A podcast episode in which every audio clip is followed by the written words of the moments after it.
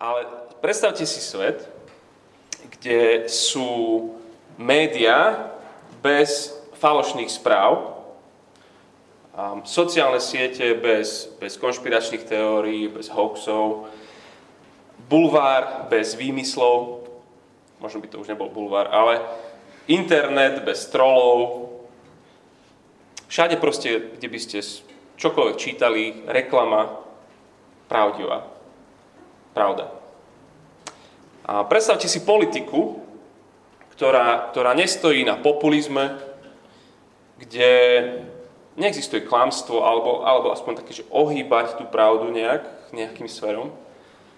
Predstavte si, že štátna spravodlivosť by bola naozaj spravodlivá a že každý, kto sa postaví svedčiť, skutočne hovorí pravdu. Predstavte si školy, kde nikto nemá ťaháky, kde nikto neodpisuje a nikto nepodvádza. Predstavte si obchodné zmluvy v banke alebo kde niečo kupujete, kde je všetko otvorene a pravdivo napísané. Žiadne, kde musíš mať dobre, že nie je právnický titul, aby si proste že videl, ah, on ma dostane tu a tam medzi riadkami sa musí čítať. Treba pokračovať. Predstavte si kolektívy v škole, pracovisko, kde, kde ľudia jeden o druhom nerobia unáhlené závery. Predstavte si spoločnosť, kde ľudia chránia dobré meno jeden druhého. Spoločnosť bez ohovárania, bez osočovania.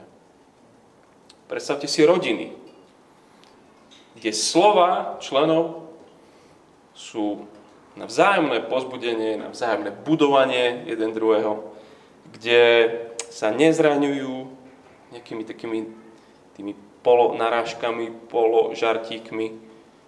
A predstavte si církev, kde by, bo, kde, kde by neexistovalo falošné učenie, kde, kde ten, kto niečo rozpráva, a sa nehambí za niektoré veci a, a povie ich, alebo nepridáva k tomu, čo Biblia hovorí, niečo ešte navyše. Predstavte si kresťanov, ktorí by skutočne boli vernými svetkami o Ježišovi Kristovi, kdekoľvek by išli. Nie je to aspoň trochu svet, v ktorom by si chcel žiť.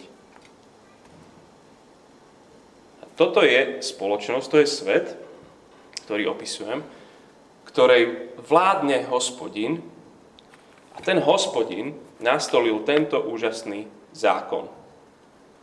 Nevyslovíš krivé svedectvo proti svojmu blížnemu.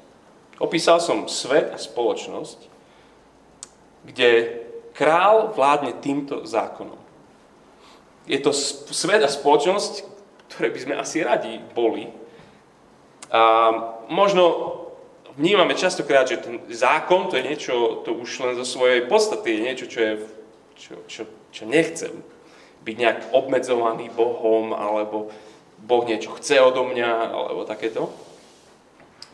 Ale Boží zákon je dobrý pre nás, keby, sme, keby naozaj toto vytvoril. A takto konkrétne by vyzerala spoločnosť, rodina, církev, ak by žila v poslušnosti 9. prikázaniu. Exodus 20, verše 1 až 2 a potom verš 16.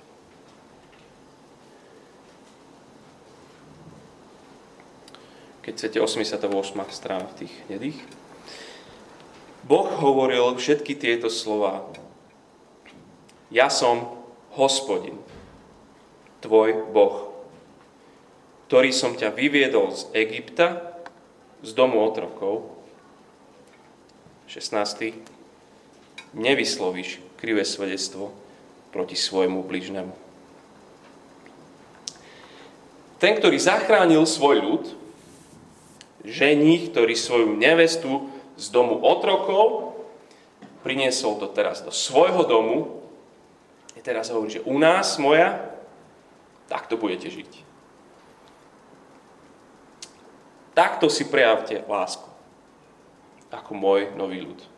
Takto milujte jeden druhého. Je to nádhera a predsa možno žiaden Boží zákon nie je tak jednoduché porušiť. neskutočne ľahké je zhrešiť slovami. Nie? Priam až, až bežné je, že, že svojim slovom zraním niekoho, alebo že zapriem Boha svojimi ústami. Tak sa skúsme možno, že rýchlo si pozrieť tento, tento zákon pod tromi otázkami. Ako sa to malo žiť vtedy, ako to Ježiš naplnil a ako máme žiť my. Ako sa to malo žiť vtedy? Čo to znamenalo pre nich vtedy tam? Kriminalistika fungovala inak, žiadne CSI nefungovalo, a žiadne otlačky prstov, žiadne vzorky DNA, žiadne odpočúvanie telefónov, verejné kamerové systémy, nič neexistuje. Nič také. A dnes ťa usvedčia na základe toho, že si nechal na mieste činu svoju myhalnicu a oni proste nájdú asi...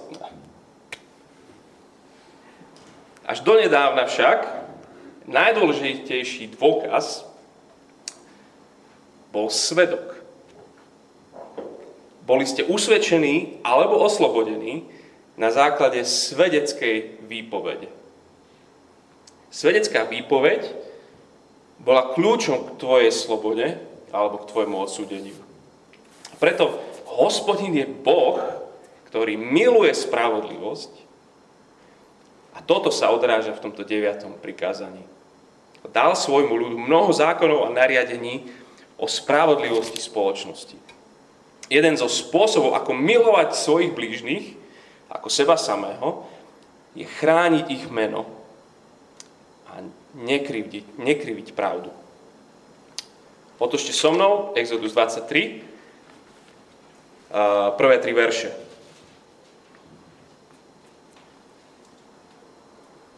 Nerozširuj nepravdivú správu. Nespolčuj sa so svojvoľníkom, aby si nemusel krivo svedčiť.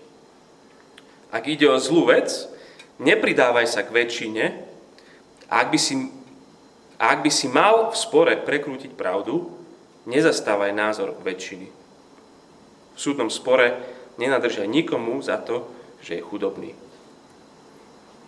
Ako sa to malo žiť? Takto sa to malo žiť. Nikomu nenadržať, nepridať sa k väčšine, aj keď ťa to stojí. A počúvajte ešte tento zákon o svetkoch. V 5. Možišovej, v 19. kapitole, um, to si ešte nájdete, strana 207, v 16. verši, od 15. budem čítať. Jediný svedok nestačí usvedčiť niekoho z nejakej viny či nejakého hriechu, ktorého sa mohol dopustiť. Súdny výrok bude platný len na základe výpovedí dvoch alebo troch svedkov. Ak proti niekomu povstane falošný svedok, aby ho obvinil z odpadlíctva, nech sa sporné strany postavia pred hospodina, pred kňazov a sudcov, ktorí budú vtedy v službe. Potom sudcovia dôkladne preskúmajú prípad. Ak svedok falošne vypovedal proti svojmu bratovi, urobte s ním to, čo hodlal robiť on svojmu bratovi. To by sa súdilo. Tým odsúdiš zlo, odstrániš zlo zo svojho stredu. Ostatní sa to dopočujú, budú sa báť a už sa nedopustia, aby sa také zlo medzi vami opakovalo. Tvoje oko nech sa nezľutuje, život za život, oko za zub, oko za oko, ruka za ruku a noha za nohu. OK, je falošné svedectvo teda závažná vec? Veľmi. Veľmi závažná. A v Biblii máme mnoho prípadov falošného svedectva. Jeden z takých najznámejších je, je prípad alebo udalosti, keď izraelský král Achab v 1. kráľovskej 21 veľmi chce vinicu, ktorá je vedľa jeho, tú vinicu vlastní jeho poddaný nábod. A nábod nechce predať. A Achab, tam sa píše, že je mrzutý, je podráždený, ešte, že má manželku, kráľovná Jezebel, povie, neboj sa môj zlatý, o všetko sa postaram a aj sa postará a s takým spôsobom, že zloženie, zloženie podliakov a oni krivo svedčia proti tomuto nábotovi, že v čase pôstu on mal hostinu. A je súd, svetkovia sa zhodujú, nábota ukameňujú a vinica je kráľova. To je taký klasický prípad falošného svedectva. A celé to je ohavnosť. ohavnosť. Klamať je diabolské. Ježiš sám hovorí nábožným ľuďom, že ak klamú, tak sa prejavujú ako synovia diabla. V Jánovi 8 on im hovorí, že, že, že diabol to je, otec, to je luhár, otec lží. Čiže aký otec, taký syn. Ak, ak vy sa tak správate, hádajte, kto je vašim otcom. Vašim otcom je diabol a oni sú celí z toho hotoví, lebo však oni sú farizei a, a oni si to nikdy o sebe takto nemysleli. Falošné svedectvo Strašne, strašne dôležitá vec. Strašne, strašne nebezpečná, závažná vec. OK. Ako naplnil Ježiš 9. prikázanie? Jeho ústa, to, čo sledujeme, to, čo počujeme jeho hovoriť, niečo úžasné. Dokonale svedčil, je dokonalým svetkom o Otcovi. Jeho svedectvo je pravdivé až až natoľko, že on sám o sebe hovorí, že nielen, že som pravdivý, ale že som pravda. Ja som pravda. Pilátovi, keď stojí na vlastnom súde, hovorí, na to som sa narodil, na to som prišiel na tento svet. Čo mu povedal? Ako, ako by ste doplnili vetu? Na to som sa narodil, na to som prišiel na tento svet. My sme možno povedali, aby som zomrel za všetkých ľudí, alebo čo. On mu hovorí, aby som vydal svedectvo pravde. Ježiš sa narodil, aby bol svedectvom, pravdivým svedectvom o Otcovi. A ak ste s nami aj, aj tie ob nedele, keď sme, keď sme v knihe Numery, uh, aký sa tam dáva názov tomu, tomu hlavnému stanu. Ten stan, v ktorom, ktorom býva hospodin. Hovoríme, že svetostánok, ale ale v numeri často sa opakuje iné meno toho stanu. Pamätáte si ešte, je to stan svedectva. Ježiš toto berie na seba. Uprostred tohto ľudu, v ktorom on tam žil, on hovorí, on je tým svedectvom. V zjavení je to, Jána, je to Ježiš je jeden z Ježišových titulov. Pravdivý svedok. Pravdivý svedok. Opakovane. A z jeho úst vždy šla len pravda, vždy férovo, nikdy žiadne ohováranie, žiadne osočovanie, žiaden nevhodný žart, ale skončil presne ako ten nábod. Veľkňazi a celá veľrada zháňali krivé svedectvo proti Ježišovi aby ho mohli usmrtiť, píše Matúš. Nenašli ho však, hoci prišlo mnoho falošných svetkov. Napokon prišli dvaja. Napokon, dvoch, bolo, dvoch alebo troch, napokon našli aspoň dvoch, ktorí sa zhodli v tom svojom falošnom svedectvu Ježišovi. V pozadí toho vykonštruovaného súdneho procesu pred tou veľradou a pred Pilátou. Za tým ešte všetkým, za tým bol obrovský kozmický súdny proces, kde stvoriteľ Boh sa súdi so svojim ľudom.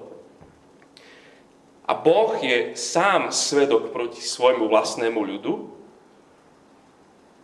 A ten ľud je na tom Božom súde reprezentovaný jeho synom. Boh sám ho prehlasuje za vinného a jeho syn nesie viny za nás všetkých. Otec pravdivo svedčí, on nepotrebuje ďalších svetkov na to, aby nás odsúdil,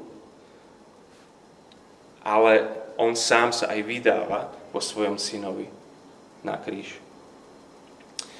Takže skutočne, ak 9. prikázanie odkrýva Boží charakter spravodlivosti, v Ježišovi toto vidíme úplne, úplne naplno vo svojej kráse.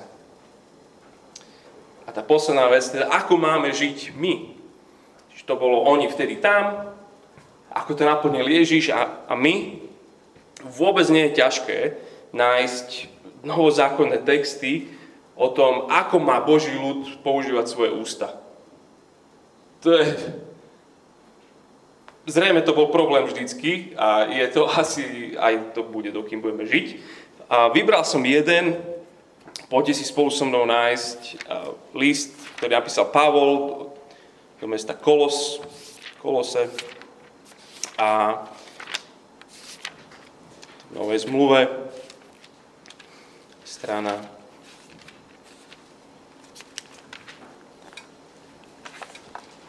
212. Tretia kapitola.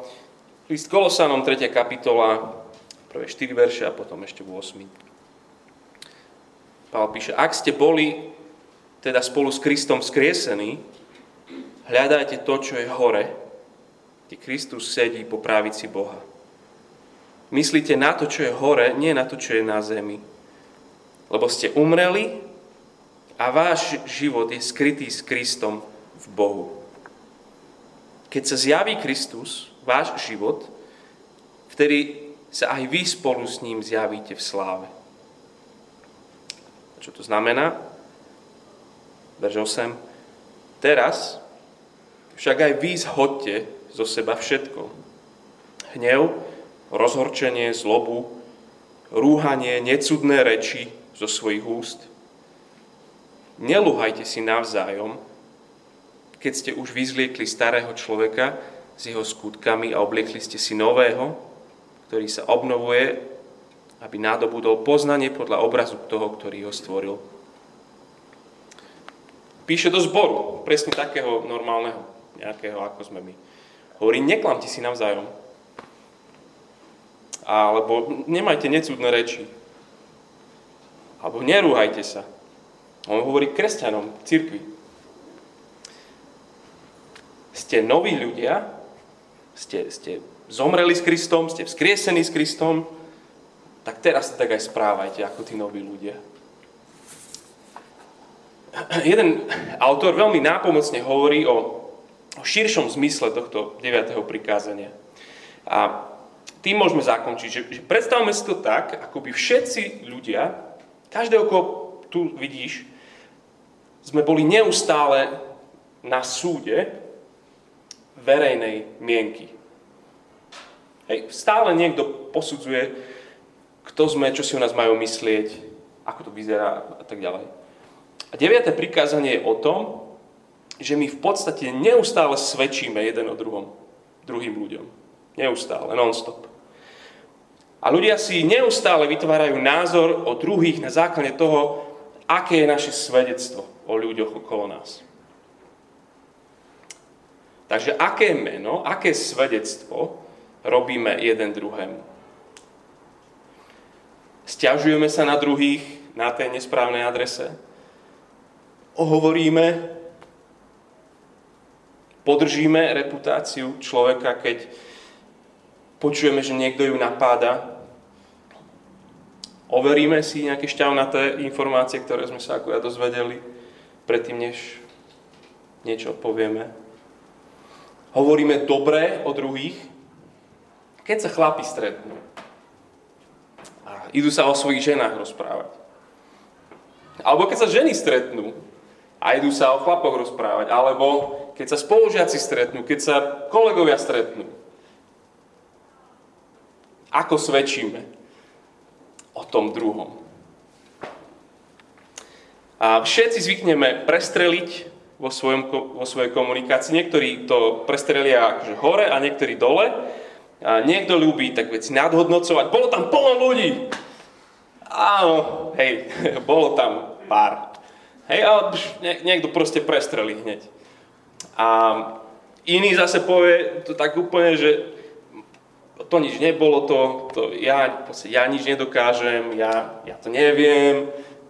Um, také tie akože seba umenšovacie reči alebo tých druhých. Niektorí sme prestreliť a niektorí podceniť. Kto, kto, si, kto si ty? Chceme byť známi ako hodnoverní ľudia, svetkovia. Aj na súde, prvá vec, čo sa snaží obžaloba spraviť, je, že, že, že nápadne hodnovernosť toho svetka. Peťa, keď niečo povie, tak to platí. Filip nezveličuje. Alebo Janka nenadhodnocuje. Alebo, alebo Natália chráni povesť svojho muža. Tam je. Ale vlastne je to aj druhá. A Tomáš nepridáva sa k nemiestným rečiam. Chceme žiť životy plné integrity. Chceme si dávať obrovský pozor na slova. Ľudia okolo nás potrebujú vedieť, že, že keď sa spýtajú, tak dostanú priamu a pravdivú odpoveď na čokoľvek, čo sa pýtajú. Lebo keď potom príde rozhovor na Ježiša, nechceme, aby niekto pochyboval o našej dôveryhodnosti. Chceme pravdivo svedčiť o Ježišovi, preto chceme mať reputáciu ľudí, ktorí čokoľvek hovoria, tak je to férové, pravdivé, priame. O čomkoľvek, o komkoľvek. Toto je 9. prikázanie pre nás dnes. A zakončíme to spolu tým, že že, že spolu prečítame otázku a odpoveď z Heidelberského katechizmu, kde je takáto odpoveď. Prečítam to potom budeme spolu. Čo sa požaduje v deviatom prikázaní? Odpoveď. Aby som, ja idem ja, a potom spolu. Aby som proti nikomu falošne nesvedčil, ani neprekrúcal jeho slova, Nikoho neohováral a neosočoval, nesúdil unáhlene a bez vypočutia, a ani sa k nikomu o tom nepripájal, v tom nepripájal, aby som vylúčil akúkoľvek lož a podvod, lebo to sú skutky diablové, ktorými by som si privolal ťažký Boží hnev. Podobne, aby som na súde či inom podobnom pojednávaní miloval pravdu, hovoril ju jednoznačne a vyznával ju. Tiež, aby som tak, ako len môžem, obraňoval a napomáhal cti a dobrému menu svojho blížneho. Nádherné zhrnutie všetkého toho, čo, čo požaduje 9. prikázanie.